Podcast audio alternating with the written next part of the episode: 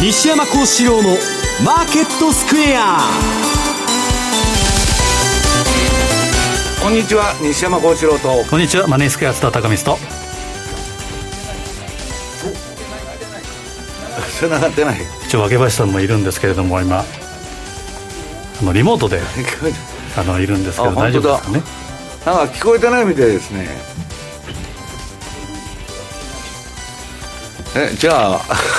こちらでやってしまいましょうか。えー、っとじゃあ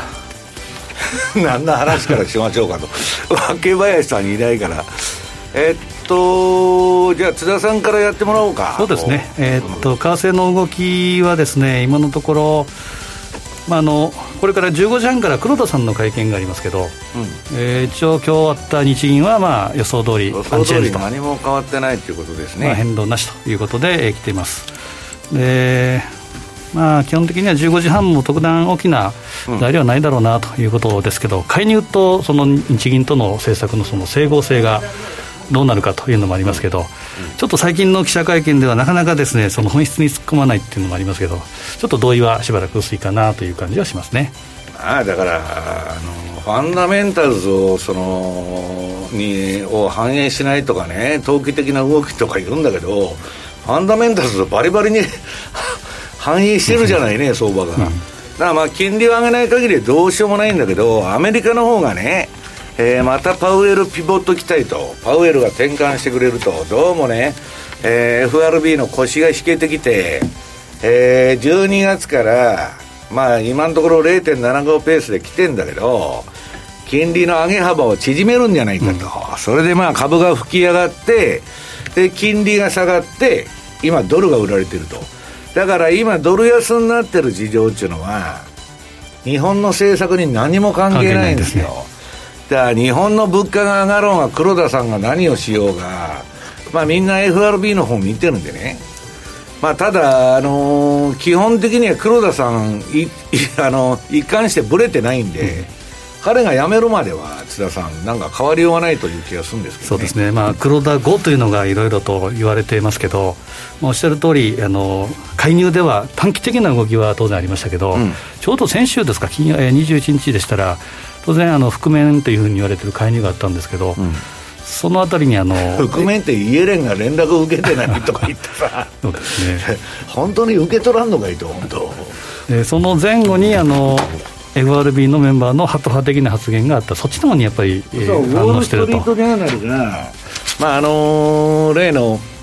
まあ、緩和のね、えー、12月の、えー、理事会では、まあ縮小を議論するんじゃないかというようなことを言いまして、まあ、それに大きく反応して、まあ、やあの今相場が動いているということですね。あ、若林さん聞こえるよ。よかったです。すみません。いや、若林さん入ってくれないからさ。どうしようかと思って。音が繋がなかったみたいで、今日リモートでの参加とさせていただくので。よかったよかった。はい、音声トラブルなので、ちょっと聞こえづらいところあったらご了承ください。はい。はい。今、今日、今週振り返っていただいてたと思うんですが、えー、日経平均株価現在215円80銭安で2万7129円とまあ、先週末が2万6890円で終えていることを考えるとちょっと上がってるんですが、まあ、景色はそんなに変わってないのかなという感じがしますがどうでしょうか西山さん。アメリカの相場見て、えでそれで相場してそれで1日終わりと。要するに日経平均っていうのはね、はい、えー、アメリカの株の派生商品なんですよ、はい、ただ特徴がありまして、はい、上げには連動しないんだけどあんまり、え。下げには敏感に反応すると。いう、まあ、商品ですんで、あと、まあ、今日また香港がちょっと売られてたりね、えー、まあ、中国が独裁体制になりましたんで、でアメリカもね、はい、えー、もうガーファムの決算がボロボロじゃないですか。アメリカっていうのはね、若林さん、これまで、えー、っと、リーマンショックの後ずっと上げてきたけど、上げの大部分は5銘柄の成績なんですよ。はい、でファングとかガーファムとか言われてそれらが上がってきたから SP500 もね、うん、えー、ナスダックも上がっとったんだけどそれの業績がダメだとなったら、はい、アメリカの株なんか上がるんか一応話に当然なってくると思うんですよね。そうですよね。うん、まあ、金利がちょっと下がってきているというところで、グロースなんかは強かったみたいですが、こういうビッグテック企業が苦戦しているっていうのはちょっと、ね、だからまあ、あとはもう金ばらまいてくれるまでは上がらないんだけど、うん。はい、それ QE5 なんですよ。で今のこのインフレのさなかね、QE5 やるっていうのは、この程度の株の下落じゃ無理があるんですよ、大義名分がもっと大不況になって、もっと株が下がったらそれはやろうっていう話になるんだけど、まだ始まったばっかりですからね、景気後退も株の下落も。もだからそれは時期尚早なんだけど、はい、まあ、とりあえず、えー、利上げの幅縮小ということを喜んでると。ところが私が言ってるように、利下げはね、その先にある、買い場じゃないんですよ。うん、その、だから、何をそんな喜んで、あの、ね、やっとるのかなと。んで、何回もやってるんですよ、パウエルピボット相場って。今回3回目なんだけど、はい、まあ、ただ季節性はね、10月末買いの時期に入ってんで、まあ、それはフォローはしてるんですけど、確かに。まあ、どうなるかということですね。そうですね。そのあたり今日しっかり伺っていきます。そして津田さん、先週はね、お休みだったんですが、あの、しっかりコメントで、介入注意ですよということをいただいてましたが、ありましたね。あの、何をやっとらせてわけばさん言ってましたけれども。ちゃんとお伝えしました。まあ、変わって、あの、イギリスの政権も変わりましたけど、はい、まあ、ポンドはちょっとなんともまた、えー、まあ、ユーロポンドで後で説明したいなと思うんですけど、はい、まあ、西山さん言われた通り、やっぱ全般的に見ると、その暗雲っていうのは、例えばクレディ・スイスの大リストラというのもありました。株もボロボロに下がってるけどね。投資銀行部門を2700人ですか減らすということは、うん、何を暗示してるかっていうことも、われわれは見なければいけないいや、もうね、アメリカのディーリングはね、まあ、はっきり言ってインチキできるんで、バンバンそっちの方行っとんですけど、ヨーロッパはね、もうすごい厳格で厳しくて、例えば津田さん、私がクレディ・スイスで津田さんと取引してたら、私が津田さんとの取引でいくら儲けてると。手数料とかいろんなもん、まあ仕組みさえ売っても何売ってもですね、えー、津田さんに教えないとダメなんですよ。嘘つかずに。で、それを教えなかったら私はジェールに入るというね、そんなディーリング環境で、全然もう立ち行かなくなっちゃって、ほんでみんなアメリカ行ってやってんだけど、まあちょっとね、アルケゴスとね、あのー、グリーンシールか、あの2発の事件が効いてますよね、クレジースイスはね。ということで、現在、ドル円が146円の30銭台ということですが、あまり動きはないんですが、この後、年末に向けてどうなっていくのか、津田さんに伺っていこうと思います。えそして YouTube でも現在同時配信しておりますので、資料も合わせてご覧いただけます。えぜひ動画については番組ホームページの方をご覧ください。この後、ザ・マネー4時までお付き合いください。この番組はマネースクエアの提供でお送りします。お聞きの放送は、ラジオ日経です。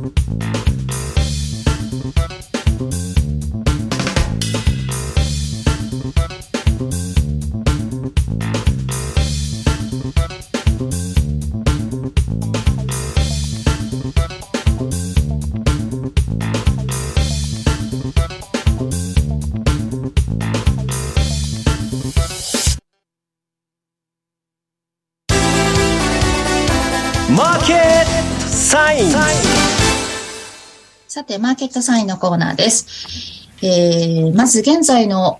ドル円の値146円の33、えー、あたりですね。そしてユーロ円が145円、146円近辺での推移となっています。えー、今週為替市場、動きがあったところ、津田さんから振り返りお願いします。はい。えー、まさに、えー、先週から今週に、えー、かけてちょっと振り返ってみたいなと思うんですけど。津田さんが休んでた金曜日が一番動いたもうまさに、あの、9月22日に引き続き、10月22、日本時間では22でした。うんでまあ、まず22日は、えー、介入がやったということですけど、21日のロンドンフィックスですから、うん、まあ、西山さんよく残業介入じゃないかと、うん、まあ、閉店、えー、間際介入とか、まあ、薄い時間帯を狙って、えー、5.5兆円規模ということを言われてます、ね、まあ、値決めの後の、まあ、ニューヨークタイムの薄いところをやったって。いう感じですよね。そうですね。で、丸一番、えー、資料を用意したんですけど、えー、9月22日で、これ2.8、えー、8, 兆円規模、これはもう財務省が公表してるっていうことですから、正確な数字なんですけど、一応、はい、予想ということで5.5兆円が、えー、10月21日、えー、ロンドンフィックスにやっただろうと。で、えー、翌営業日、まさにあのレポート書いてるですね、えー、朝の8時半ぐらいでしたかね。うんで東京時間の早朝にありました。えらい早い時間にやりましたね。私もちょっとびっくりした。まさにあの開店直後介入みたいな感じで。で、これで。さすがにオセアニアでは入れなかった、ね、そうですね。で、まあ1兆円規模というふうに言われてます。で、この辺でいうとですね、まあ5.5兆円の6円近くの高低差のドル円というのが大きいんですけど、ただまあ、全般的な1日の取引量から考えたら、大体、えー、まあ3%前後じゃないかと、まあ、150兆円動いてますから、ですから、まあ、小さくはないんですけど、そんなやっぱりインパクトは刹那的であったと。でここでやっぱり崩れてきてるっていうのは、西山さんおっしゃった通りですね、介入でうんぬんっていうことでもななさそうな感じで、やっぱり12月の FOMC でのやっぱり0.75から0.5になりうるかもしれないという話で、だらだら避けてきたということがありますけど、えまさにこの薄い時間帯を狙う日銀、えー、政府の介入はまさに見せしめ介入ということで、まあ、いつき22日は介入があるんじゃないか。補足な手段を使ってますね。まあインパクトを狙ってあげようと。でこれはやはりあの縦軸は何とも言いませんけど、やっぱり前回145円が、例えば例えば神田シーリングだというふうに言われてましたけど、まあ、150っていうのは超えるのがやっぱり嫌なのかなとうん、なんかね、介入の目目標値は、向こうの報道で出てたのはね、その金曜日の日に、145円ターゲットだろうというふうに出てましたけどね。でまあ、マネタリーベースで計算する大体その145円ぐらいですから、ちょっと行き過ぎた。だから、時間稼ぎでスピードを止めてるだけだから。でまさにあの水っていうのは高いところから低いところに流れますけど、お金っていうのは基本的には金利の低いところから高いところに流れると、うんうん、まあ、自然の摂理で動いてるので、これをせき止めようと思うと大変なことだと思いますけれども、まあ、繰り返しながら全体の流れを、えー、止めるには、えー、やっぱりトゥースモールであったなというのがあります。はい、で、えー、まあ、単独介入のその歴史的な答えはもう出てるんだっていうことは今週、えー先えー、西山さんのレポートにも、はいえー、書いていただきましたけれども、逆に、えー、さらなるその円安のトリガーになってると。単独介入っていうのね、津田さん、イエレン聞いとらんって言っとんだから、そんな介入あんのかと、本当、普通、アメリカに連絡してますでしょ。普通そうなんですよね。でこれがまあ、意図的なのか何か分かりませんが、まあ、聞いてないという話ですから、まあ、言いたくないんでしょうね、だから。そうですね。うん、ということは、ちょっと、えーまあやりえー、次の介入もちょっと難しくなりつつあるのかなという気はしますけど、うん、えー、まあ、基本的にはやはり単独介入をおしめ買いの局面というふうに見るべきじゃないかなと。でドル円のえー、当面の視線上は145から150じゃないかっていうのは、丸2番のですね、冷やしのチャート。まあ、週足で見たらほとんどですね、流れは変わらない中で、えー、やっぱり介入っていうのは、この波のその放末みたいな感じで、うん、上髭、下髭っていうのがありますけど、まあ、この言うなれば青い雲の中に入ってきてはいますけど、えー、基本的には下値を固めるような展開かなと。まあ、でも145円っていうのがキープが、えー、するかどうかというのがポイントですけど、仮に150円超えということになると、まあ、繰り返しながら見えてくるのは90年4月の160円の3人あたり。うん、まあ、十分これはあり得るというふうに、えー、まあ、視野に入れるべきかなというふうに思っています。あと、昨日はですね、えー、まあ、今日も西山さん本編で言っていただけると思いますけど、ECB もありました。あのね、ECB 結構今度まともなことや言って、エルトロの問題も片付けたんだけど、その後に出てきたラガルドが、またなんか緩和的なことを言い出して。これ、あの、理事会とラガルドと全然と違うということですね。個人的な意見かいと、あんたの。ねえ、まあ、なんか、まあ予想通りで材料出尽くしの売りになりやすいところに、ラガールドがそんなこと言うもんだから、しぼんじゃったという、ね、そうですね、うん、同じ時間帯にアメリカの四半期の GDP もあったのを、どの材料で動いたっていうのはなかなか言いづらいんですけど、ラガルドですよ。ラガルドですね。うん、で、ラガルドのその、えー、言葉を借りると、総合すると ECB は全般的にはハト派だったのかなという感じがするんですよね。で、ECB はですね、まあ、西山さんおっしゃった通り、理事会ではそのインフレ抑制を優先する姿勢を堅持したというのがあるんですけど、はい、ラガルドの会見で、えー、何が出たかというと、複数回の利上げの可能性は十分にあると、うん、した上で、利上げの是非は会合ごとに判断するんだと。うんで、まあ、データ次第ってことでしょ、だから、まあ、玉だけどデータはね、もうすでにむちゃくちゃになってるんですよ、欧州は。ともう出て、出てあの出たとこ勝負と、来た球を打つと。ラガルドさんはね、そんな会見の内容よりね、津田さん。どういう髪型で、どういうファッションで出ようかということに興味を持ってる私も一番の注目は眼鏡ですね。本当にそんな感じでですね、理事会との、その総裁との、えー、その、なんて言いますか、違いが浮き彫りになったなというのが、昨日の本当に全然違うよね。まさにあの理事会では QT の議論はなかったと言ってたんですけど、うん、ラガルドは12月15日の会合で議論するってもう真逆なんですよね。うん、なので、そういった意味からでもですね、ユーロはちょっと難しい、えー、状態かなと。ただ、えー、丸3番の週足、週足なんか見たら基本的にはデッドキャットバウンスで上値は重いなと。まあもうね、スペインとかでもデモやってるし、年金労働者とか、まあヨーロッパって、いや、あの、ギリシャからドイツまで、もう国によってまちまちじゃないですか。で一つの金利政策とかね、そんなんで、普通はできないんだよね。基本財政政策も伴えないということもありますし、まあ、イタリアではですね、メローニ政権という極まあ、というふうに言われている政権もできつつあると。うんえー、いうことですから、ちょっとユーロは、えーまあ、ポンド以上にもしかしたら難しくなってくる可能性もありますけど、基本的には、まあ、頭持ちデッドキャットバウンスかなというふうに見てます。はいで今日はですね、日銀の会合は12時過ぎに出てきて、まあ、予定調和といいますか、はい、変わらず言葉の遊びですよね、特段出てこなかったと、でこれからあと15時半から黒田総裁の会見ということで、えー、緩和政策継続とか、えーまあ、介入とのその整合性っていうのは、個人的には注目してるんですけど、はい、まさに9月22日っていうのは、黒田総裁の会見が終わった直後っていいますか、うん、まあ、それで17時ぐらいですか、介入があったというのがありますから。うんまあ、えー、ないこともないと思いますが、まあ、22日ごとに行くんだったら、まあ、来月までないかなという気がするんですけど、えー、この辺も注目かなというふうに見てます。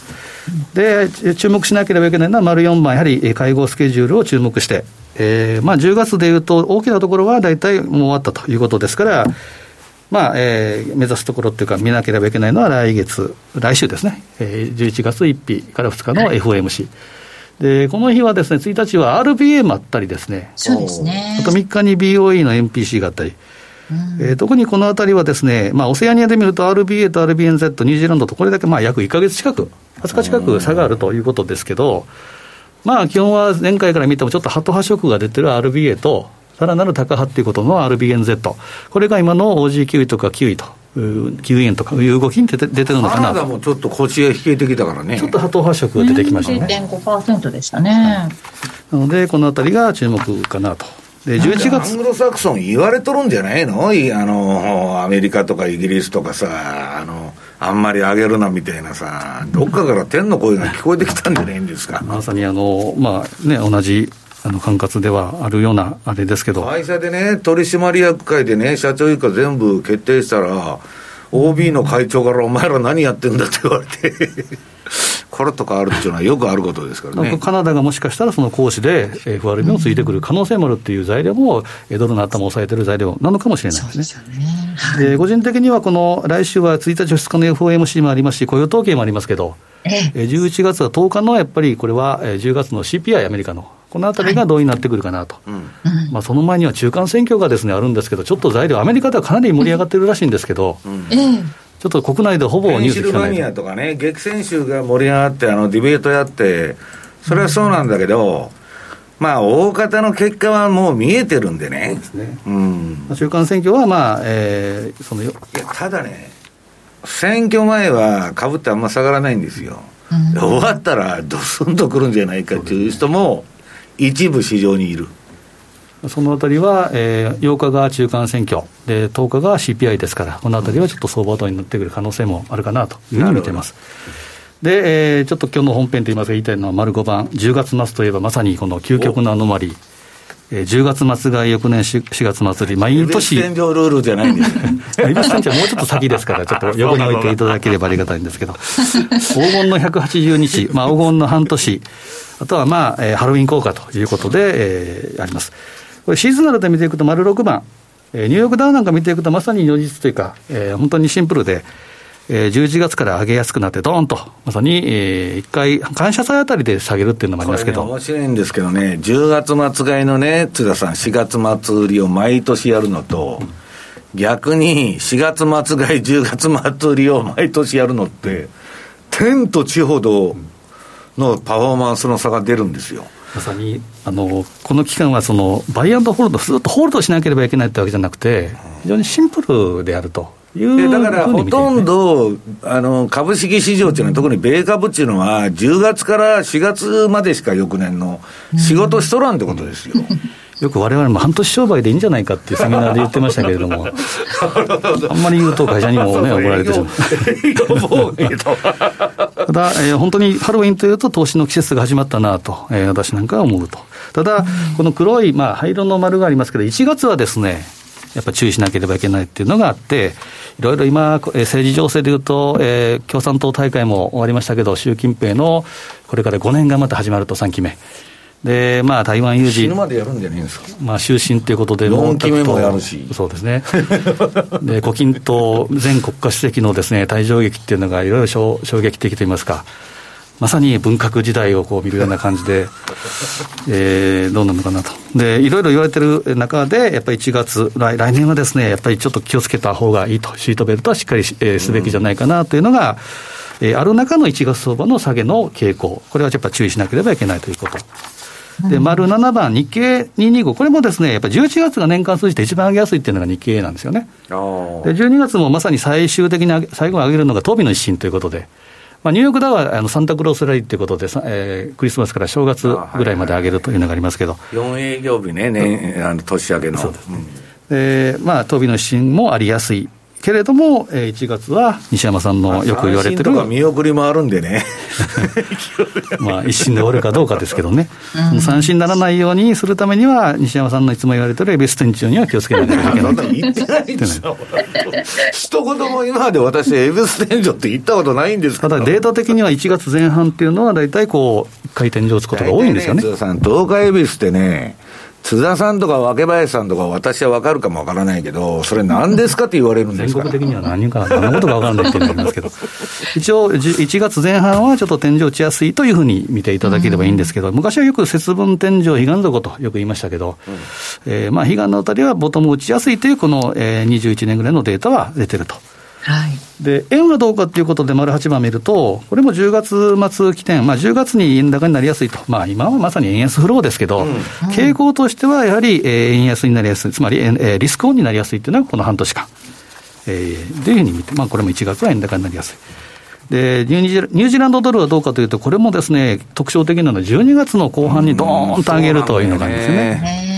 で後でやりますけど、OG とはまた違う動きがする、えー、があると。OG と OG は全然違いますよ。なんですよね。そこで OG キーもちょっと変わってくるっていうのは、後で説明したいと思うんですが、ただこの場合は、えー、要警戒の1、3月相場、やっぱり1月と3月は気をつけたいというのが、えー、データ的にある。だから今年っていうか、今回もこうなるんだってわけじゃないですけど、あくまでデータとして見ていただければと。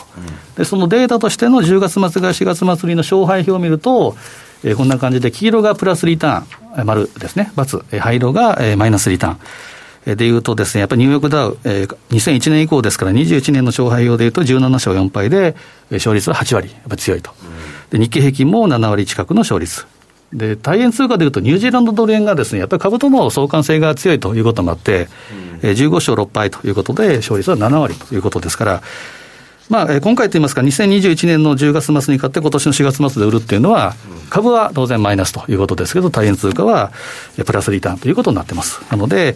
まあ、これはですね、えー、まあアノマリーですから、なかなか理由はつけづらいんですけど。毎年、その、損したとか得したっていうより、こういうのは確率にかけるゲームだから、10年、20年ってやらないと、それは、パフォーマンスは、その、得られないわけですよ。すね、だからって、単年度だけね、今年一発それで勝負しようと、なんだ失敗したらやめようっていうのが普通の投資家なんですよ。だからこれ継続してやらないと、あんまり意味がない。そうですね。もう本当に10年、15年続けていくにのに価値があるということと、えー、繰り返しながら10月末に買って4月末までずっとホールドしなければいけないってわけじゃなくて、そこでは出たり入ったり出たり入ったりでいいと思うんですね。いや、そりゃさ、例えばどっかで戦争が起こったとかね、いろんな事件が起こるわけだから、そりゃ一貫リグウォーチの話になるでしょう、そういうことが起こったら。よく言うのは、やっぱりリスクオンの時はですね、ダンスはしていいと思うんですけど、出口の近くでダンスをするというのがいいと。でよくあの年末にかけて、まあ、年明けがもし下がる傾向があるんなら、例えば年末に1回エグジットとか、やっぱり大事なトレールストップとか、押しようとか、ストップロス。1月の相場が、もう近年、すごく悪いんだから、一応年末で私もね、毎年リグったりしとるんですけど、一旦打った方がいいよね。そうですね、最近の傾向ではまさにクリスマスに1回エグジットするというのがいいかもしれません。はい。で個別で見ていくと、丸11番、ニュージーランドドル円の冷やし見ていくとですね、これちょっと面白いって言いますか、えーなかなか出てきたんですけど、地高スパン、えー26地高スパンが上抜け、好転サインが出てるっていうこと、で、上昇バンドを行い、えーエクスパンションなりというのがありますけど、DMI で ADX がもう少し上がってくれれば面白いなと、なかなかこれは理想的な上昇トレンドの形のチャートになってるかなと。となると、9月12日につけた高値レベルの87円50、まあ、85円っていうのは今、ちょっと明確に超えつつありますから、えーまあ、こういったチャート的なことと要素と、やっぱり、えーその黄金の180日間のスタートということもあるので、ちょっと、えー打診的に乗ってみるのもいいかなと、ただ繰り返しながら、これはもう、やっぱ続けていただくというのが大事かなと思ってます。でそういったことを、えーちょっと宣伝ですけど、丸10時番 M2TV で昨日収録したんですけど、えーハロウィン効果、これが走行するかということで、えーやってるので、よかったら見ていただけるベス天井のそのハロウィンの時期に恵比寿天井は言ったことないですから、ね、もう少しあの年末ぐらいに。1月の話よ、年末から。で、えーまあ、繰り返しながら、その、やっぱり大統領、えー中間選挙も注目しなければいけないということで、えー、まだ13番ですけど、これは10月20日に、えー当社の西田チーフと、えーそうえー、総実総研の吉崎さんとの、えープレミアムトークと、あプレミアムビュー、これが、えー収録されているので、YouTube でアップしてます。えーこの辺も非常に面白い内容になっているので、見ていただければというふうに思うのと、はいえーそれに関連して、丸14番、セミナーをですね、ちょっと行いたいなと思うので、若林さん、ちょっとはい。いです11月23日の勤労感謝の日の祝日ですよね。水曜日なんですが、1時から YouTube ライブによる生中継ウェブセミナーが行われます。吉崎達彦さんによるアメリカ中間選挙後の世界経済見通しということで、えー、マネースクエアからは西田チーフ、そして高尾さんも登壇されるということで、3部構成で詳しくトラリピ戦略なども伝えていただけると。まあ中間選挙の結果を終えてからのセミナーということになりますよね。そうですね。はい。ぜひ、こちらもお申し込み、ホームページ、マイページから行えますので、ぜひ皆さん、ふるってご参加ください。ということで、OBK ちょっと近くなってきたんですが、西山さんの方から先には、OB、あ、OBK まだか。は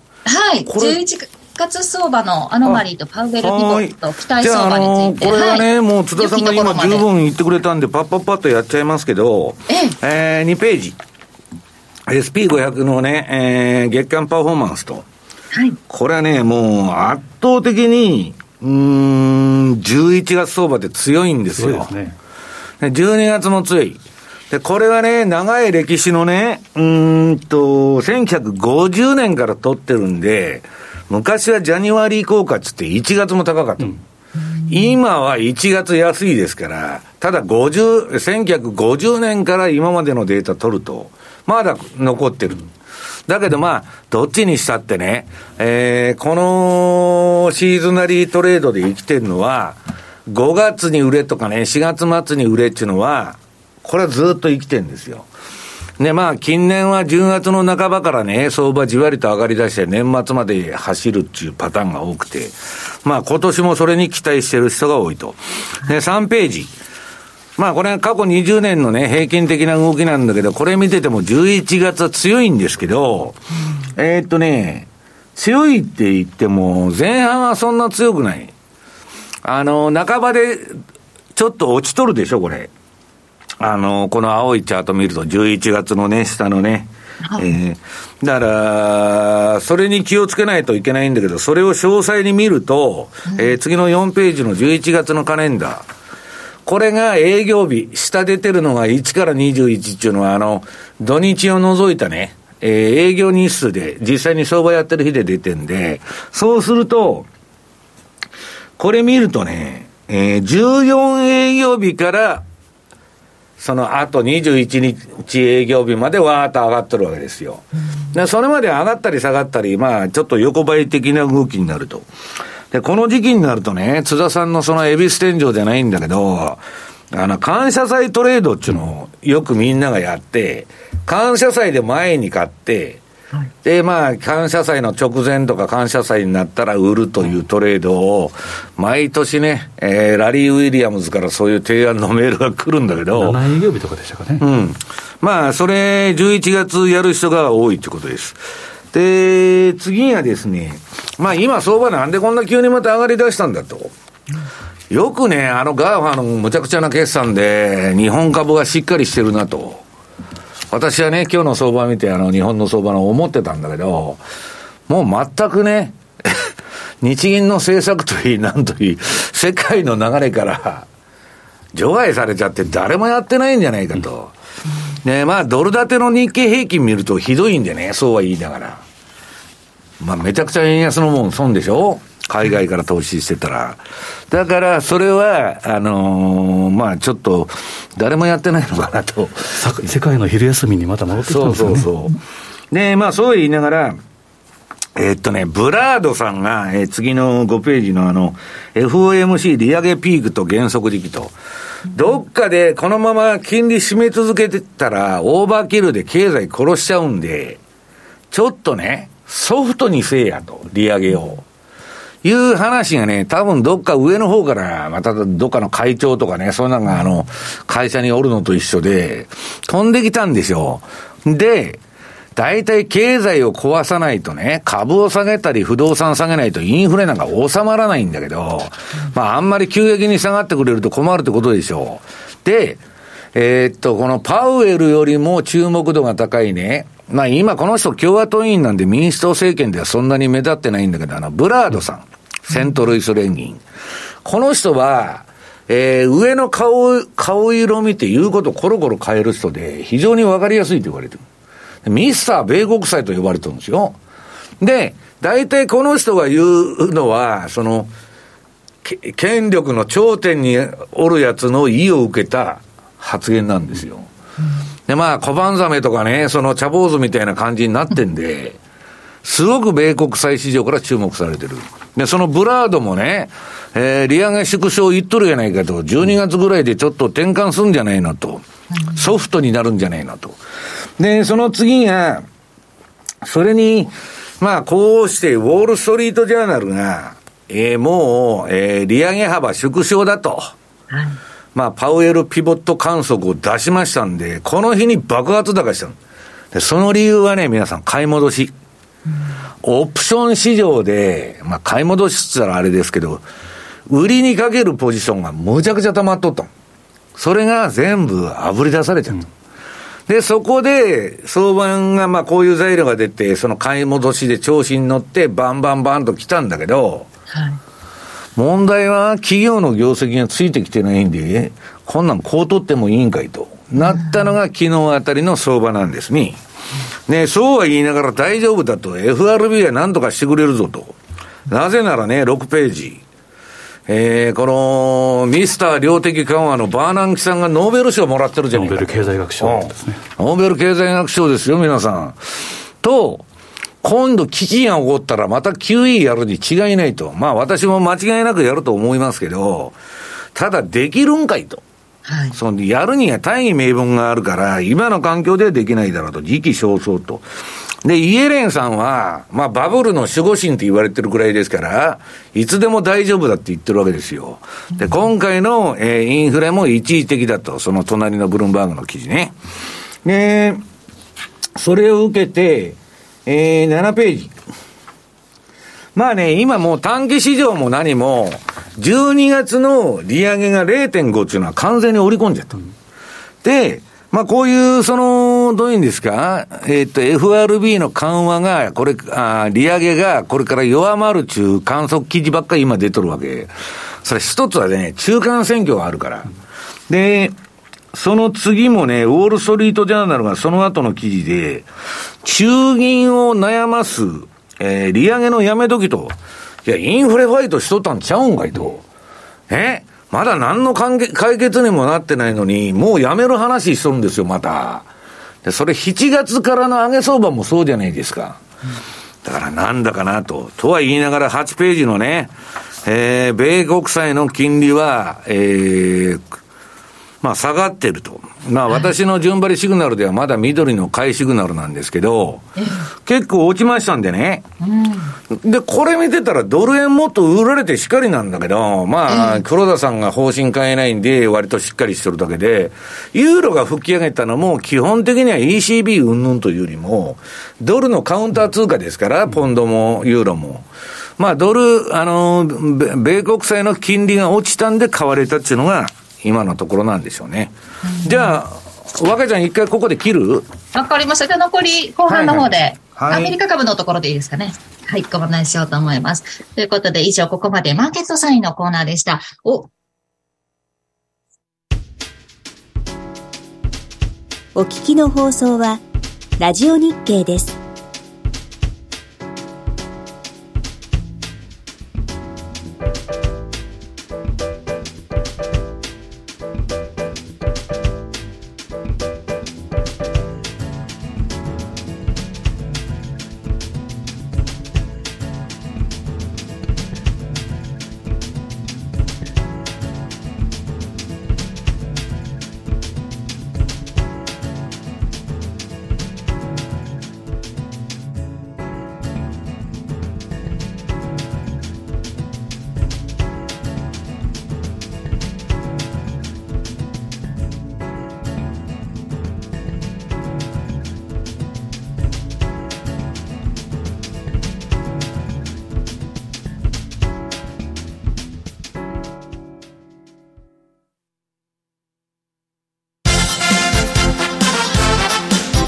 トゥデ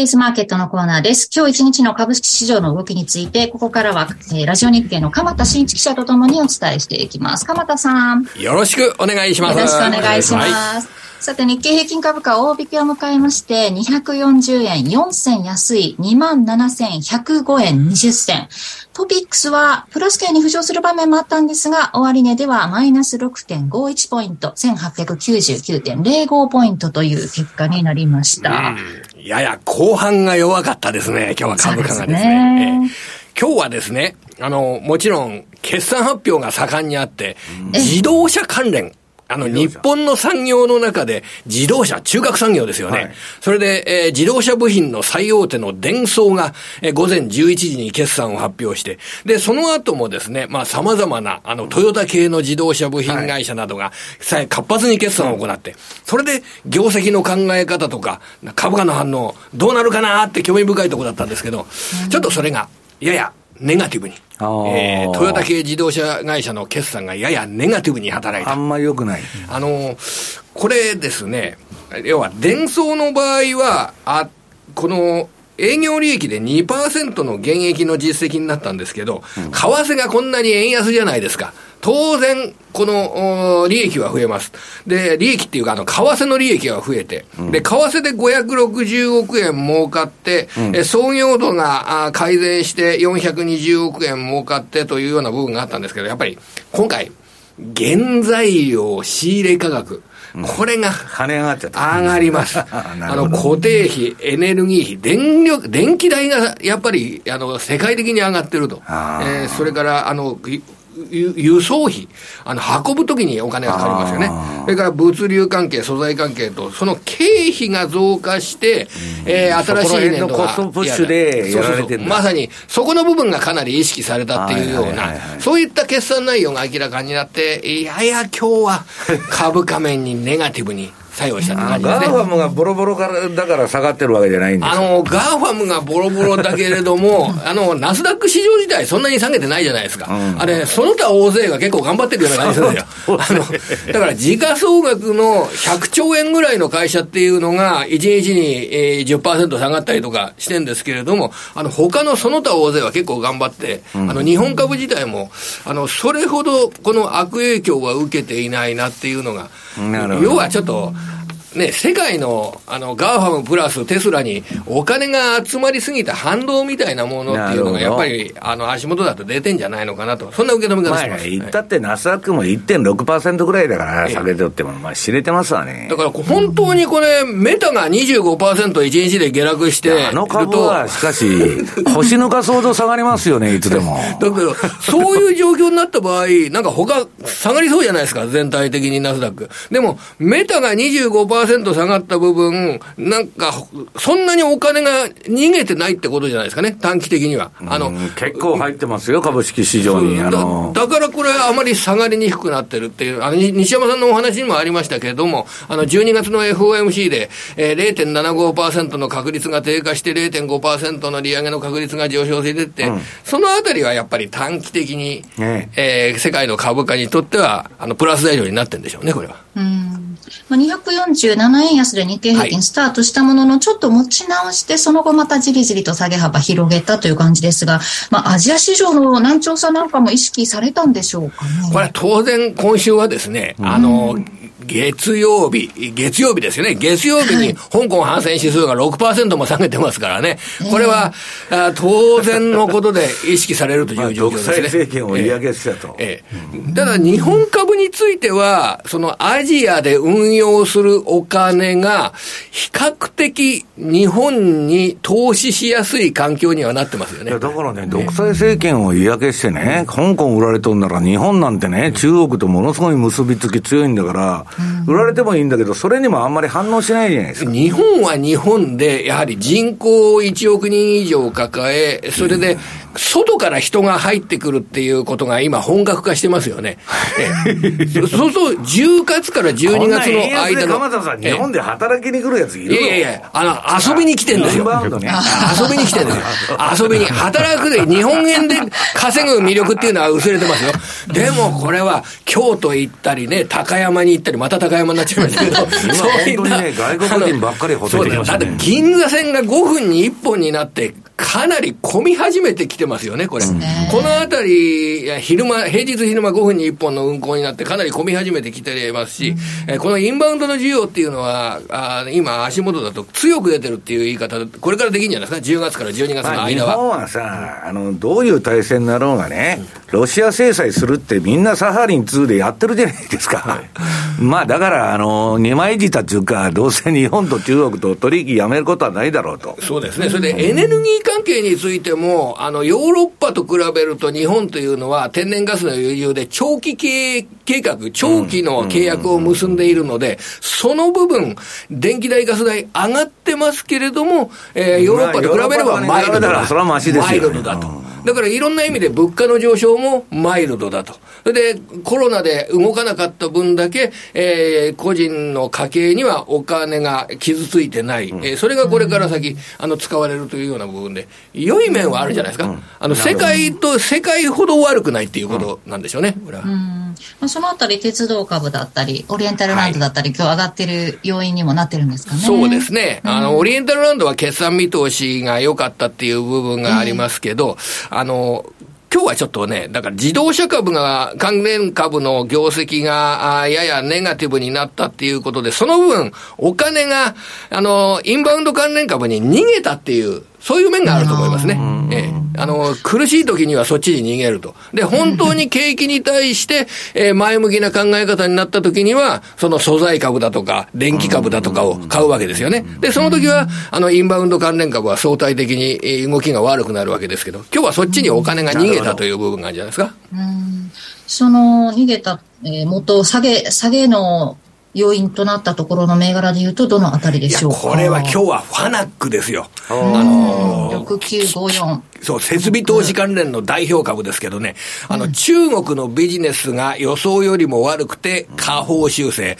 やっぱりこれ、再認識されたことは、パソコン、スマホは悪い。まあ、売れてないよね。とにかくパソコン、スマホは今、悪い。これはもう、パソコンについては、あのー、ね、巣ごもり需要やパソコンの需要が結構前倒し的に出て先食いしちゃったから。それまさにその通りですね。先食いした部分で今、こう、ね、空白になっちゃってる。から、ガンドガになっちゃってる。それにもかかわらず、まあいろんなスマホメーカーとかも設備投資だけやっとるもんで、赤字が、増えちゃうみたいな。特にその需要自体は、あの、最終製品はスマホは中国が結構強いので、そこの中国の個人消費っていうのはやや今心配な部分がありますね。ボロボロの決算出してましたからね。このスマホ、パソコンが悪いっていうことと合わせて、先ほど自動車関連で、あの、今回はちょっとネガティブな捉え方したって申し上げましたけど、でも自動車は、下半期の方が上半期よりも良いっていうような、そういう部分はこれから重視する必要あると思います。で、自動車関連が7、9月期あんまり売り上げがトップラインが伸びなかったっていうのは、これは、あの、調べました。あの、業界関係者に聞きました。これ自信持って申し上げますけど、すべて供給問題です。あの、供給さえあれば自動車の部品は売れるという、そういった自信の声は聞きました、僕は。あの、今日。だから、あの、需要が悪くて、えー、車が売れないということで、だってそういうことじゃないわけですね、鎌田さん。車買いに行ったら1年待ちとか半年待ちとか言っとんだから。そ、そこがまさに問題なんですよ。で、下半期におそらく今よりも、そのサプライチェーン問題は改善するでしょうから、自動車会社は下半期の方が上半期よりも収益は上がる。だから半導体不足問題がいつ解決するかということですよね。もうこれはですね、あの、随分解消には向かっております。うん、あの、7、9月よりも10、12月期の方が良くなるっていう方向性は見えてますし、あの、このあたりは結構自信を持てるんじゃないかなでも半導体不足でね、鍵ね、一つしかくれないんだって、今。かか車のキー。あ、そうなんです二つくれないんだって。で、半導体についてもですね、あの、足りりない半導体はやっぱり今もあるわけですけれども、動かす部分でのある、あの、半導体はあるわけですけれども、あの、D ラムですとかはね、めっちゃくちゃ価格が下がってるんですよ。うん、めっちゃくちゃ価格が下がっていて、で、半導体についてもその、パソコン関係だとかに使われるものと、自動車に使われるもので、えー、かなり需給の違いがあるというような部分がはっきりしてるんだ。うん、まあ、だからパソコンとスマホは鎌田さんダメと。そうです。そ、そこだけ覚えておいていただければ。で、上半期よりも下半期の方が自動車は良くなる。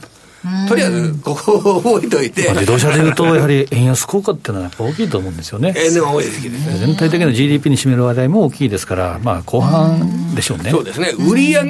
今回のあのトヨタ系の決算でも、売上が上振れて、利益がそこまでいかなかったなっていう。そういう段階なんですね。なんで利益がいかないかっていうと、原材料という形なんで。で、マーケットで失望するのは、為替がこんな状態だったら売り上げ増えて当然じゃないかっていうところが増えなかった。なるほど。ここが今日のポイントですね。うんまあ、トヨタ自動車売買代金3位に入ってますけれども、今日1.55%の上昇。でさっきあったファナック、ね、はい、ファナックは5%以上の下落ということで、売買代金14位に入ってますね。その他、まあ、個別物色といいますか、決算を受けて、えー、伸びた銘柄なんかもありますよね。はい。あの、ここ重要ですけど、オリエンタルランドっていうのは今日上がってるじゃないですか。だからインバウンド需要ですとか、はい、国内の消費関連でオリエンタルランドの需要が強いんですけど、えっ、ー、と、こ、ここでの一つのキーワードは、上期と下期並べてみて、どっちが、あの、大きな利益が得られるか。っていう部分ですよね。で、上、オリエンタルランドの場合、上期の営業利益の実績が380億円で、下期が420億円。下期の方が、あ結構高めになってるんですね。これで株価が買われる。あとはですね、あの、これが、あの、決算を生かすヒントになりますけど、ここまで株価が弱かったった株で、それで7、9月期の実績が意外に良かったっていう会社、うん、これが強いです。うん、最近言われてますよね。だからまあ、それをもっと悪いと思ってたら、それほど悪くないでそれ、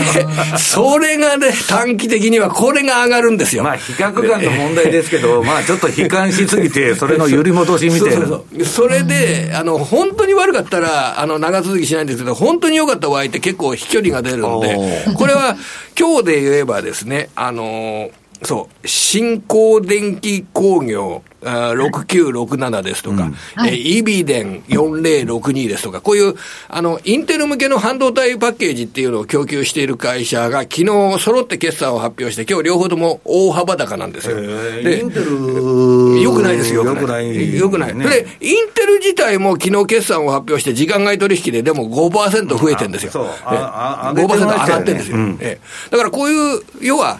ダメだろうなと思っていたら、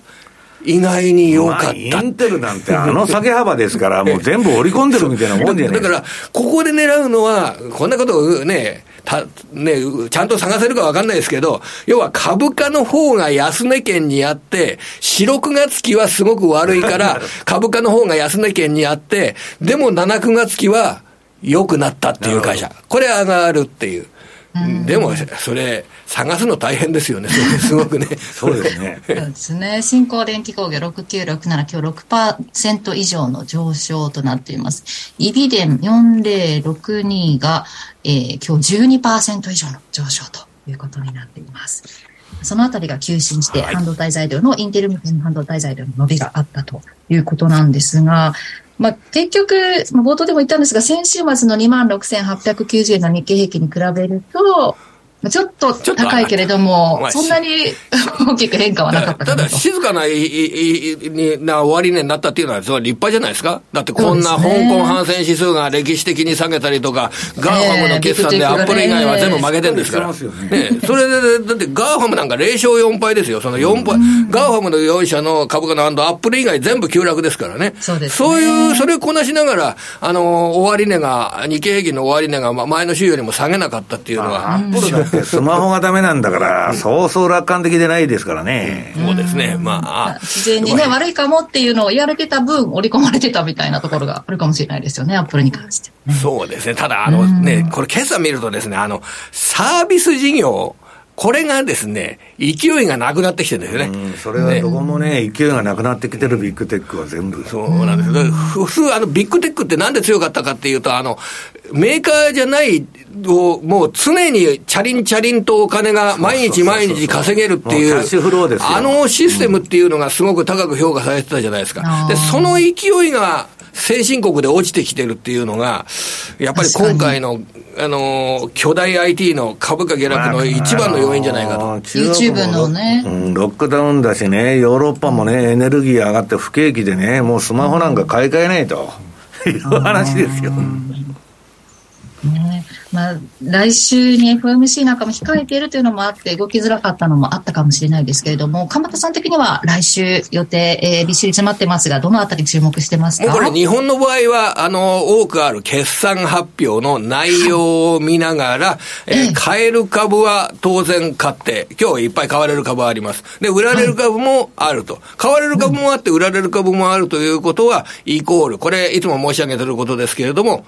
株価の急落はない。ということですよね。株価の急落のない中で、えー手持ちのポートフォリオを強い銘柄で構成していこうということにかける時期だと考えております。うん、特にどのあたりの決算見てるってありますか？ただですね、これ、あの、化学メーカーですとか、あ鉄鋼メーカーですとかは、ちょっと7、9月期から10、10月、10、12月にかけて、市況が落ちるっていう部分が気にされると思います。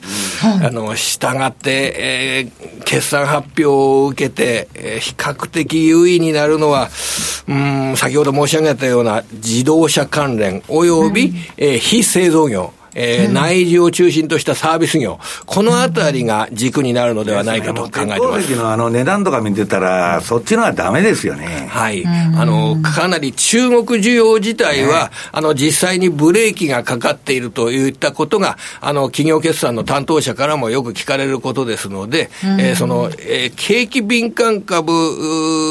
ではないセクターの方が、やっぱり安心できるというのが短期的な考え方ですね。うん来週11月1日火曜日にトヨタの決算発表、その他ソニーも火曜日ですよね。ソニーグループ、JAL、えー JR 西日本九州などもこの日に発表されると。いうことですね。トヨタの9月の上半期決算はあんまり期待しない方がいいですよ。あ、そうですか。ね、あの、でも下半期のあの水準の方が上半期よりきっと高くなるでしょうから、あの、そこの時点では、えー、3ヶ月後を考えて、えー、前向きな考え方もできると思います。うん。その後、三菱自動車がその2日、えー、1日あと2日水曜日に発表するというあたりですかね。えー、スバルも水曜日ですね。スバルはちょっと面白いと思います。えー、なぜならば、あいや、これは群馬県で車を作って、アメリカで売ってる会社です。えー、日本円で生産して、えー、ドルで稼いでる会社です。えー、手の手持ちのものはきっと多くなるというのは、これが一般的な考え方になりますね。うんまあ、今週のね、ビッグテックの決算などを受けて、まあ、FOMC でね、どのような内容が会見で語られるのかというところに、まあ、注目されていますが、個別では日本のその、そういった企業に注目してほしいということでした。はい。はい。ということで、ここまで鎌田記者にお話を伺いました。どうもありがとうございました。えー、さて、マーケットを簡単に振り返っておきます。日経平均株価、えー、今日の終値、大引けの終値は、大引けを迎えて240円安、240円4銭安い27,105円20銭。トピックスがマイナス6.51ポイントで1899.05ポイント。マザーズ指数はマイナス2.09ポイントで745.73ポイントとなっています。えー、そして、商いも固まったようです。出来高が、えー、まったようですね。出来高。皆さん、売買代金が、皆さん、トピックス5兆8231億400万円となっています。そして、えー、商品も見ておきます。直近の東京原油先物ですね。ごめんなさい。金の方から先行きますね。直近の国内の金先物は1グラムあたり7796円で35円高、プラス0.45%。えー、直近の東京原油先物は1キロリットルあたり75,720円でプラス670円、0.89%の上昇となっています。では、ここからは、今週のアメリカ株についてですが、先ほどの資料の残り、西山さんの方から。あのね、はい、もうちょっと今日資料が多くて時間がないんで、これ、パッパッパッとやっちゃいますけど、今日私、マネースケアさんでセミナーするんで、為替の話はそっちでたっぷりやるんでね。はい、えっと、9ページ、一応絵面だけ見てもらおう。はい、さっきどこまで話したんだっけ？えっと、その、例のパウエルピボット期待相場ですよ、これ。まだね、この SP500 は私の順張りシグナルでは黄色いまま。ただし、ええあの、ニューヨークダウはね、これ今日持ってこなかったんだけど、取引してないんで、まあ赤くなっちゃってると。で、次、ナスダック。これも似たようなもんですね。で、こんなもん株下がったって言っとるんだけど、個別銘柄はね、結構下がってるけど、インデックスは本当しぶといというか、えー、大した下げでないと私は思ってんだよな。2割ぐらい下げたってどうなんだよというようなね、えー、なんかダラダラとした下げ方。で、11ページ。これはまた今3度目のね、さっきパウエルピボット、パウエルの転換を期待すると、えー、もうちょっと利上げ弱めてくれやと。いうことでね、もう来年は利下げだといつものストーリーがまた出てきて、まあ3回目の今、あの、期待相場をやってると、何の根拠もありませんけど。で、12ページ。これはまあ、あの、津田さんが言うと砂漠に水をまくような介入と。これはまあ、ドル円のね、15分足で、まあ、日銀介入のあれやったんだけど、まあ、効果は1日しか持たんと。今、ドルが、ドル円が売られてるのはアメリカの金利の要因で、あの、全然日銀の介入が効いとるとかね、そんなの何にも関係ないです。で、あの、ドル全体にちょっと頭が重くなってきて13ページ。これはドルインデックスのチャートなんだけど、私のこの順張りシステムだともう売りになっちゃってる。で、これね、怖いのはね、ドル安になったら、これから、アメリカが利下げしてドル安になったらめちゃくちゃドル売られますよ。だから、えー、財政赤字とね、えー、金利上昇とドル安の3つがあの組み合わさると、もう津田さん、あの悪酔いする非常に危険なカクテルが出来上がると。これどういう環境かっていうと、ブラックマンデーはこの3つの条件が揃ってドーンと株が暴落したと。まあ気をつけた方がいいと、あんまドル安になるようだったらね。で、14ページ。まあドル円はそう言いながら私のまあ順張りシグナルで全然、えー、トレンドの変更なしと。で、週足次。週足の方も全く変更なしと。で、16ページ。えー、ラガラド、ラガラドさんは、まあ、いい服といいメガネで出てきたな、ということですね。そっちだけですか。はい。で、17ページ。えー、っと、まあ、ユーロドルもね、冷やしではこれもう、あの、買いシグナルに今なってると。ただね、これ、ずっと買いで赤くなると、津田さん、すぐ終わっちゃうんだよ、これ。そうですね。まあ、だから今度はどうかというのがあって、まあ、ユーロもね、悪材料満載で、まあ、ドルがね、買えないからっつって、ユーロ買おうという動機になかなかなれない。で、ユーロの週足は、まあこれはもうノイズがなくて、えー、地獄への道を歩んでるということでございます。で、ポンド。じゃじゃ馬ポンドは、えー、買いになって、順調に上げとると。まあ、トラスさんが辞めましたんで、えー、次のあのゴールドマンの若い男が何とかしてくれるだろうと。うん、多分何ともならないと思うんですけど。まあ、だけで動いてる そう。あの、最初だけね、オプション取引と一緒で、あの、あの、最初期待感が高いんだけど、タイムディケイチって、あの、日にちが経つごとに期待感がしぼんでいくっていうのは、あの、えー、黄昏の大英帝国のね、相場ですから、えー、で、次、ポンドの週足。まあ、これもちょっと戻してんだけど、まあ、まだ黄色いままと。で、次、5ドル。5ドルもかなり戻してんだけど、これは赤くならないんですね。で、標準偏差と ADX が両方垂れてんで、まあこれはね、えっと、多分これからジグザグになる。まあ典型的な調整相場。で、次が週足ですけど、週足もまだ黄色いままというようなことで、で、若林さん、ここから米国株行っていいですか？はい。はい。じゃあ、あのー、今週の米国株っていうことなんですけど、はい、まあ、ガーファムも総崩れと。なんかあのー、ジェフ・ペゾスさんが冷や汗かいて汗拭いとる写真が出とるんですけど、やばいと。あの最強銘柄と言われたアマゾンね、えー、ゼロコスト調達企業ですよ。はい、あのアマゾンにしてか、アマゾンでも不景気には勝てないと。で、まあ、株が20%以上急落してね、相当な時価総額が落ちて、まあ、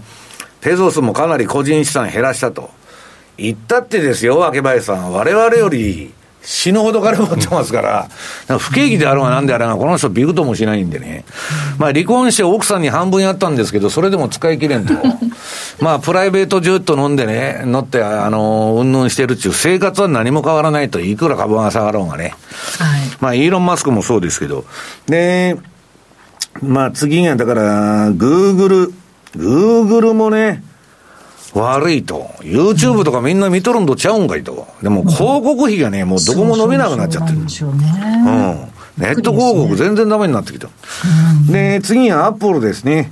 アップルも、これまあ今株持ち直しとんですけど、まあ出た時はね、市場予想にサービス部門の売り上げ、あだからと届かなかったっていうので売られとるんちゅうんだけど、僕はね、アップルっていうのは自社株買いしないと止まらないと思ってて、スマホが売れてないって言っとるのにね、なんでアップルが上がるんだよという話ですよね、単純な。うん。で、一番悲惨なのがこのメタで、一時25%やつと、まあこれ、時間外でね、腰抜かすような詐欺やってくれるんですけど、はい、まあ個人情報をね、売り渡してね、大儲けしてきたっていう、まああの、バチが当たっとると。いうふうにね、口の悪い人は言うんですけど、上場の経緯からして、こんなね、個人情報を売り渡す企業は、上場したらダメだっつって揉めとったの。はい、だけど CIA にデータタダであげますっちゅうんで上場になったんですよ。うん、だから、それでね、この人の功績っていうのは、あの、カラー革命っつってアメリカが手突っ込んで、いろんなとこで革命っていうか市民運動を起こしたあれ全部フェイスブック作って印象操作したと。まあそういう功績があったんですけど、まあちょっと、えっ、ー、と、メタの方がね、こんなもん私ツイートしといたんだけど、こういうなんてね、新しい技術とか、めちゃくちゃ当たるかこけるかでね、中間っていうのはないんですよ。そこそこ儲かるとか。もう全くダメか、儲かるかどっちか。で、次に株を見てもらうと、これはなんだ？アップル、アマゾン、グーグル、マイクロソフトと、左から並んでるんですけど、まあ、超有料企業ばっかですよ、これ。ね、世界に冠たる。これしか買うもんないっつってみんな、えー、2013年からこれせっせと買って、えー、こういう銘柄買った売買代金だけ ASP500 売って、相場が、えー、暴落しようが暴騰しようが、絶対儲かると。はい、こういうビッグテックが3割、3割とか2割とか年間上がるわけですよ。SP500 なんかせいぜいね、7%とか10%しか上がらないんだから、こういうビッグテック買って、5銘柄買って、その売買代金分先物売ってると、寝ながら儲かったの。フリーランチだと、それは結果論だけど、去年まではね、今そんなことやったら死にますよ、多分。で、えー、っと、まあ、これ見てるとなんだ、アップルだけがね、えー、最後のとど砦と言われて、これまあ、週足見たらわかるんだけど、頑張っとるんですよ。はい、で、深刻なのは、アマゾンとかまだ前の安値終わってないんだけど、アップルも。グーグルは切っちゃった。で、あの最強、今の最強銘柄ってマイクロソフトだったんだけど、マイクロソフトも切っちゃったと。これはちょっとね、えー、深刻だなと。で、次は27ページのメタ、インテル、エヌビディア、テスラと。もう世界に冠たる企業なんだけど、このメタってね、はい、最初の一撃ドーンと下げたときに、買いですかっつって私のところに山ほど電話かかってきた。こんだけ下げとんだからもういいだろうと。はい、で、そこからちょっと上げよったんですよ。あの、チャート赤くなってるけどね。したらそれからダラダラダラダラ下げて、これが下げ相場の怖さなんですよ。大暴落、値幅でこれだけ落ちたんで、値頃感で買うと、真綿で首を絞めるような下げになってると。で、その次がね、ウィン、インテル入ってるですよ。うん、昔はウィンテル連合って言われてね、マイクロソフトとインテルさえ買っときゃいいんだと。はい、今死ぬほど下がっとるじゃないですか。ね、アメリカ企業っていうのは怖い。10年、20年経つとゴロッと評価が変わっちゃうわけですよ。うん、ね、まあ、競合がたくさん出てきてダメになったと。で、次は NVIDIA ですね、グラ、えー、グラボの GPU の。はい、これも直近はちょっと戻してんだけど、これの下げにショック受けた人は非常に多くて、これの下げたね、最大の要因はビットコインの下落。もうマイニングでみんなここのボードこう取ったから、で、あの、ビットコインっていうのは ASIC っていうマシンでしかマイマイニングできないんだけど、グラフィックボードで、はい、あの、イーサリアムとかがマイニングできたんだけど、まあ、それも下落でダメになっちゃったと。で、テスラが、まあ、首の皮一枚だったんだけど、ちょっと安値、安値切っちゃって前の。はい、まあ今ちょっとそこから戻っとるんですけど、うん、まあちょっとね、アップルとテスラはまだ下げ足りんということがアメリカの市場で言われてる。ツイッター買収しましたね。うん。で、あツイッター買収したなんだかんだ言ってしたんだけど、またどうなるか分かりませんよ、あれもね。まあ、ただ非公開化すると、これで。で、従業員7000人クビにするって言ってたんだけど、しないと。また気が変わって5000人クビにするとか言い出すから、まあ分かりませんけど、だから、えー、っと、このさっきのね、えー、っと、メタとか、そのインテルとかの下げ見てたら分かるんだけど、えー、28ページ、弱気段相場には3つの段階があって、もうすごい下がったから買いだっつって、あの、フェーズ1でめちゃくちゃ下げて、フェーズ2で下げる、あ、戻すんだけど、あのー、ベアマーケットラリーっつって戻すんだけど、その後のフェーズ3の下げが本当に辛いんですよ。はい、私は、えー、株価の大底なんかまだ売っとらんと。な、2割ぐらいでこんなね、金利上がってインフレになっとるのに、下げが終わるわけがないっていうのが、まあ普通の考え方なんだけど、まあ証券会社と不動産っていうのは、あの、買いとしか絶対言いませんからね。年中会話ですから、まあ、それは、あの、弱気ご法度になってるんで、まあ、誰も言わないっていうだけの話で、心の中ではやばいんじゃないかと思いながら、買いですわ、ということになっとるということですね。ということで、ここまで以上、トゥデイズマーケットでした。お聞きの放送は、ラジオ日経です。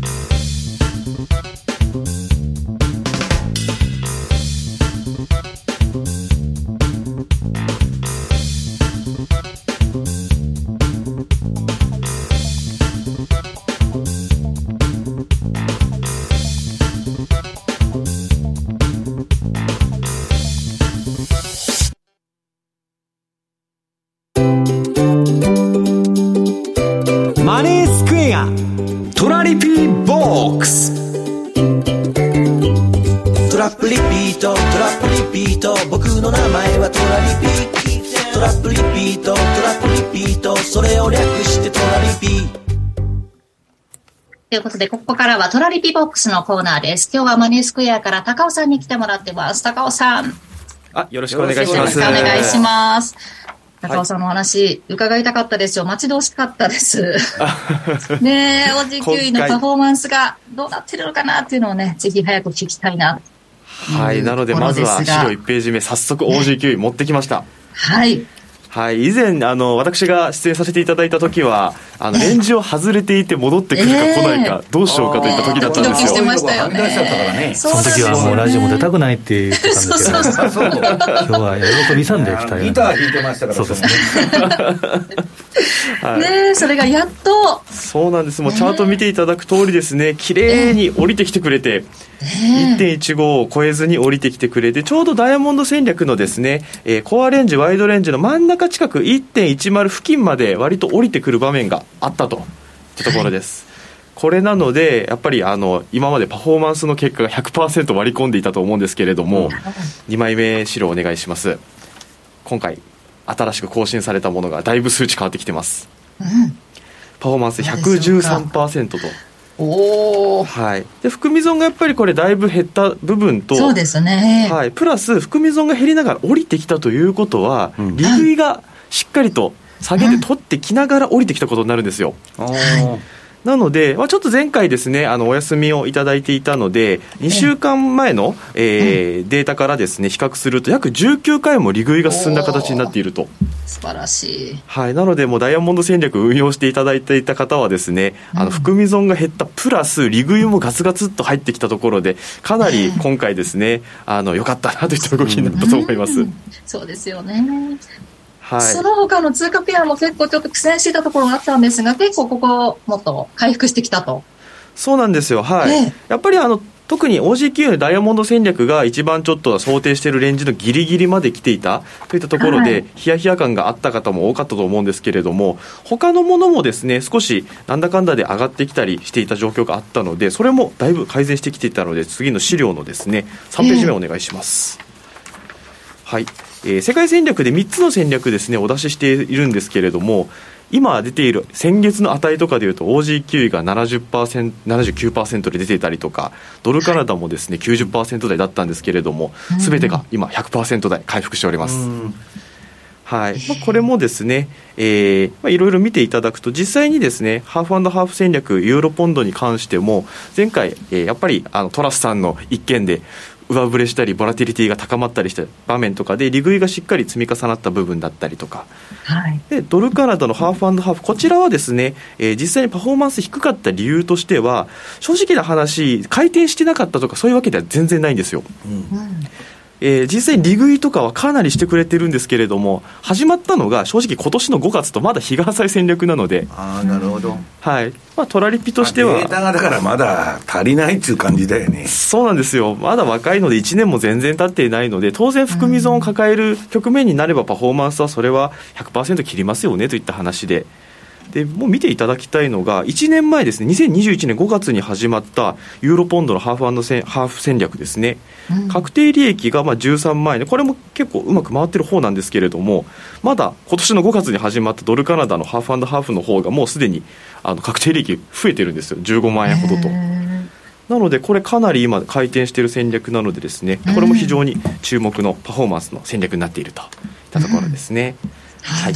なので、ちょっとチャートの方もせっかくなのでお見せしたいと思いますので、その次の資料ですね。はい。では、ユーロポンドの週足チャートですね。はいまあ、これもですね、えーなんだかんだで、えーあ上がって下がってみたいなところ、どちらかというと、まあ、やっぱりユーロとポンドなので、正直あの、ユーロが正直、そえー買われていくのかというと、まあ、それもあんまり考えづらかったりとか、かといってポンドがかなり強いのかといって、まあ、それもあんまりなかったりするので、そうですね。ちょっとスナックさんのね、状況というか、動向を見見極めたいなってところありますよね。はい、やっぱり今後の注目の、まあ、弱い者同士の戦いみたいなところ そうですね いろいろ両国ですね対してあの悪いニュースみたいなところが、まあ、それが、あのこのぐらいで収まっただったりとかまあ、そういったところで逆にボラティリティさえ出てくれればこの戦略幅広く取ってるのでかなり美味しいかなと。最近意外と人気が出てきた戦略の一つだったりしますので。はい、あえてそのニュースだったりとかあの相場の動きみたいなところをきっちり取りに行くのが面白い戦略になってますね。はい。はい、そして、ドルカナダも見ておきましょう。はい。で、次の資料ですね。ドルカナダに関して、レンジの上限1.4と設定をしているところの、まあ、これも実はギリギリまで来て、また折り返してきてくれてるというところになるので、うんうん、かなり美味しいところで、やっぱトラリピの仕掛け自体は、まあ、幅広くしすぎると資金効率落ちますし、うん、えー、小さすぎるとレンジアウトしてしまうので、これ本当に美味しいところ狙えていたなと。この前ねあの豪州のね0.25中情けない利上げ、今度カナダがまた腰が抜け取るでしょ、はい、それで折り返しつけてるんですよ今。うんうんうんうんね、そうなんです、ね、ギザギザ振りながら上げていってなかなかね、いいですよね、ドルカナダ、魅力的ですよね。そうなんです。で、これもパフォーマンスもリリース5月からずっとですね、引き続き高パフォーマンスで利食い回転してくれているので、うんうん、もう今から始めるにしても、やっぱりドルカナダですね、要チェックな、うん、え戦略になっているかなと思います。ドルカナダが一番シンプルかもしれませんね、この3つから比べると。なるほど、わかりやすい。最近セミナーでも多いんですけど、前はその OG9 大丈夫かなと。で、1号近くなってと。先月なんかセミナーでもですね針のむしろみたいな高くなってましたけど。あそうなんだ。そうなんですよ。でももう予定よりも早く終わるぐらいですね。言ってたんですけど。ギタリスト高尾君何やただまあ、ね、OG もドルカナダも、まあ、まさにちょ、えー、これ予想通りといいますか。予定調といいますか、まあ下げるべくして下げてきたなという感じはしますね、いやまだね文句が出てるうちは相場そんなにねあれなんですよリーマンショックのあった後のセミナーなんてね、はい、誰も文句がね、もう呆然自失となって、どうしたらいいんですか？っていう質問ばっかりで、これから。うんうんうんうんうん。相場っていうのはいろんな段階があるんだと思うんだけど、うん、極端に下がっちゃうとね、中途半端じゃなくて、うんうんうん、もうどうにでもしてくれやっちゅう気分になってんだけど、はい、ポジションなんとか維持してるから、うん、でその時にね、私はあのクロス円相場で5ドル円ですよ、105円から55円に落ちた、うんうん、7年間持ってくださいと、はい、でそれね、なんとかなったんですよ、7年持ってたら。だけど、投資効率が死んどるじゃないですか、7年間、それの維持だけに、何もできなかったって言って。だからそれは損切り入れないとやっぱりだめですよと。うんね、いいふうに動いてきてくれているので、ここからまた年末にかけてね、いいパフォーマンス見せてくれることを期待してますので、高尾さんまたぜひラジオ嫌がらずに来てください。はい、いや、嫌がってはないです。毎回楽しんで来てますよ。私の一応想像ですよ、想像ですよ。ということで、ここまで高尾さんにお話伺いました。ありがとうございました。ありがとうございました。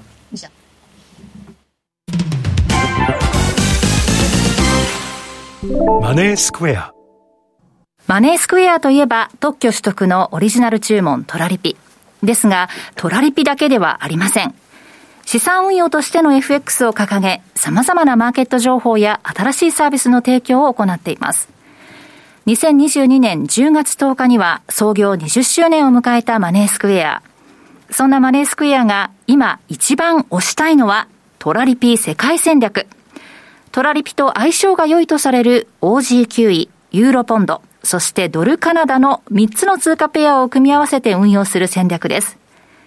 このトラリピ世界戦略では価格変動リスクを抑え、収益チャンスの増加を狙います。特設ページでは各通貨ペアで100万円ずつ、合計300万円で5年間運用した場合のパフォーマンスを公開しています。ぜひご覧ください。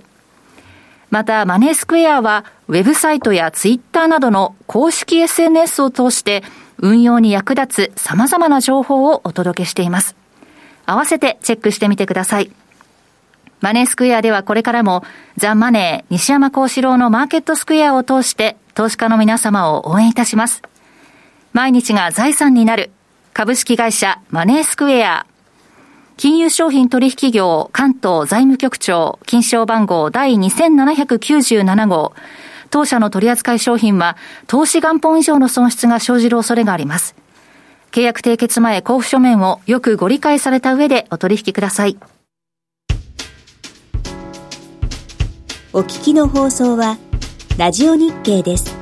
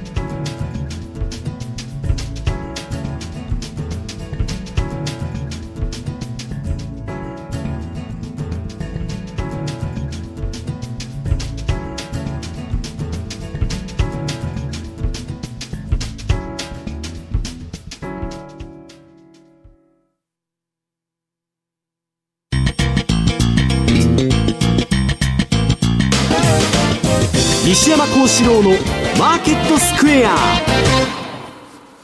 さて、後半のテーマは、株価の大暴落はこれからだということですね。あの、資料は多いんですけど、7本しか時間がないんで、パッパッパといきますけど。お願いします。えーっとね、うん、まず30ページ、えー英国市場は、市場では自由市場は死んでいると。まあ、これはね、イギリスだけでなくて、すべての先進国がね、今、えー政府の反市場政策が中、終点に近づいてると。まあ、国家管理相場の終わりってことですわ。ね、今まで操作してやってきたんだけど、インフレになって操作できなくなったと。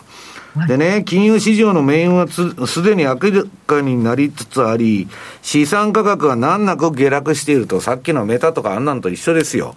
でね、銀行の方の本業、融資もすごい貸し倒れが今増えてるって言ってました。現況に聞いたら。で、31ページ。まあこれいろんな問題があるんだけど、えっと、なんだっけ、えー、デリバティブの処分とかね、銀行が今、ものすごい自分が抱えてるポートフォリオの処分をやってます。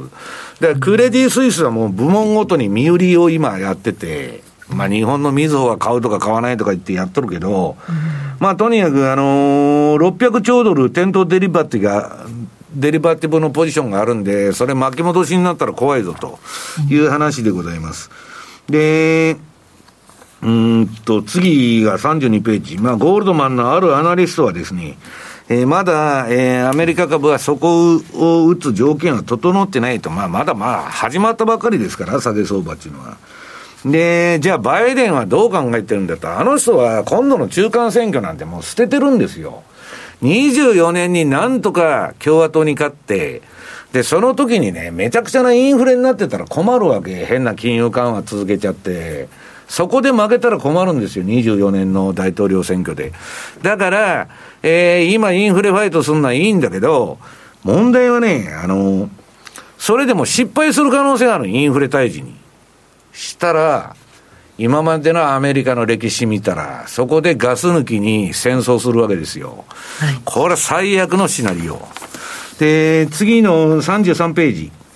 まあ、あの、私、レポート書いてね、ドラッケン・ミラーが、えーこれからアメリカの株は10年間横ばいだっていうレポート書いて、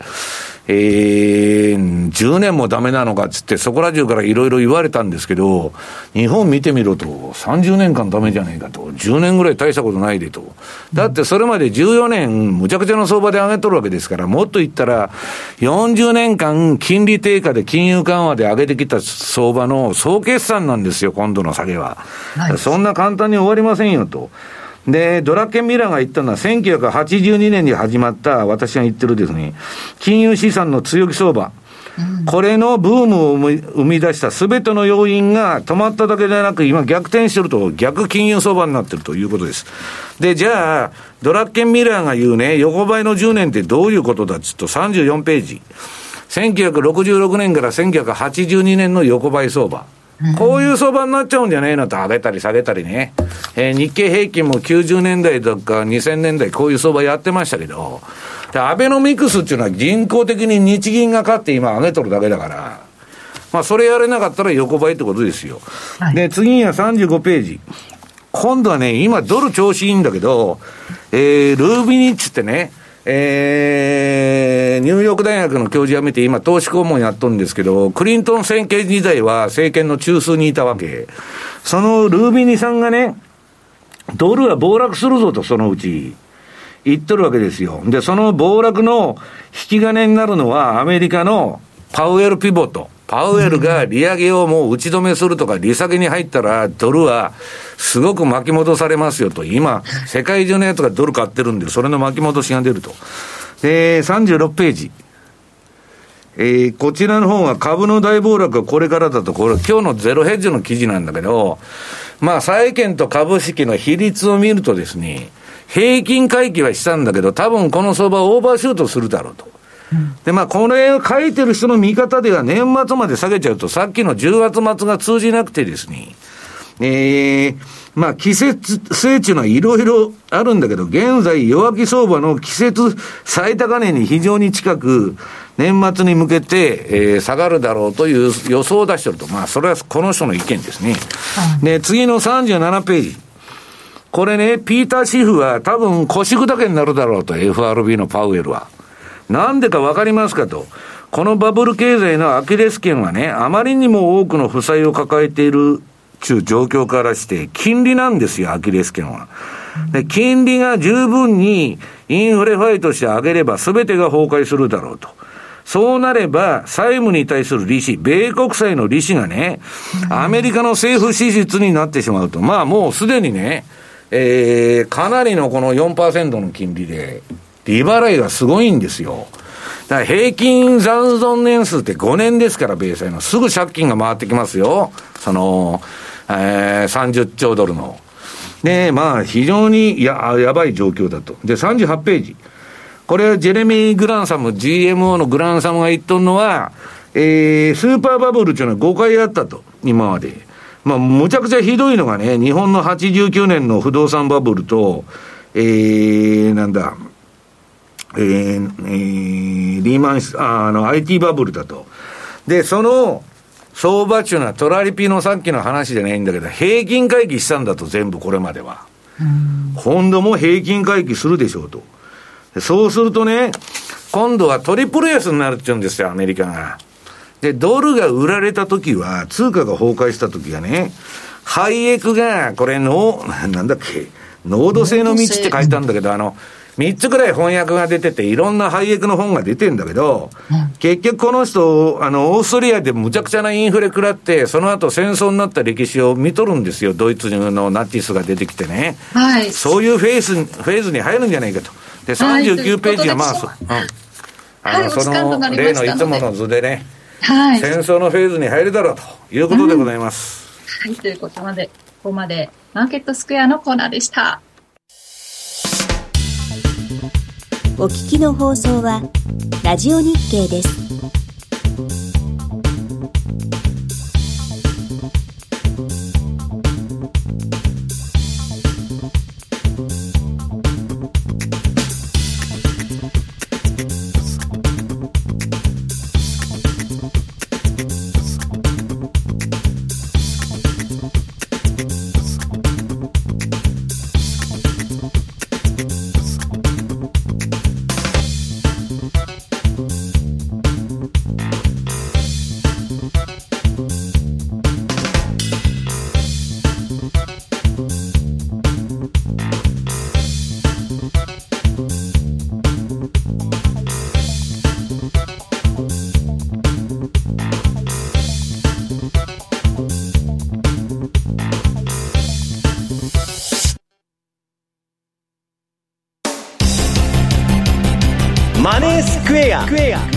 投資戦略。さて津田さん来週に向けての投資戦略お願いします、はい、えー、っとですねまずあの、えー、5ドルのシーズナルチャート見ていきたいんですけど、えー、前半であったですね、やっぱりキウイと違うっていうところはですね、やっぱりこう W 型といいますか、行ってこいになってなかなかですね、10月末から上げるってことが ないというのがあるので、そうすると OG キウイはどうなのかと、今日高尾さんが話しましたけど、16番ですね。はい10月末から下げやすいというふうな傾向があるという、まさに今の状況はそんな感じで動いてると。2か月間下げるそうですね。まあ、9が強いというのがあるんですけど、ということで、丸17番。えー、基本は今1.10割り込んできて1.08ぐらいまでは下に行くんじゃないかなというふうに見てるので、ちょっと OG はもう少し下を試すというふうに見てもらっていいと思いますね。うん、正直注目したいですよね。ここからどうなるんでしょうか。さて、ということで番組そろそろお別れの時間近づいてきたんですが、え私事で恐縮なんですが、産休に入るということで、えー、2ヶ月お休みをいただこうということで、来週からは浜田節子アナウンサーと松田智子アナウンサーが登場しますので、引き続きよろしくお願いしたいと思います。よろしくお願いします。はい。若林さん、ご苦労さんでしたね、ギリギリまで。はい、スポンと飛んできます。元気な子供で帰ってきてくださいよ。はい。今日ここまでのお相手は、西山幸四郎と、マネースクエア津田拓ですと、桶林理香でした。さようなら。この番組はマネースクエアの提供でお送りしました。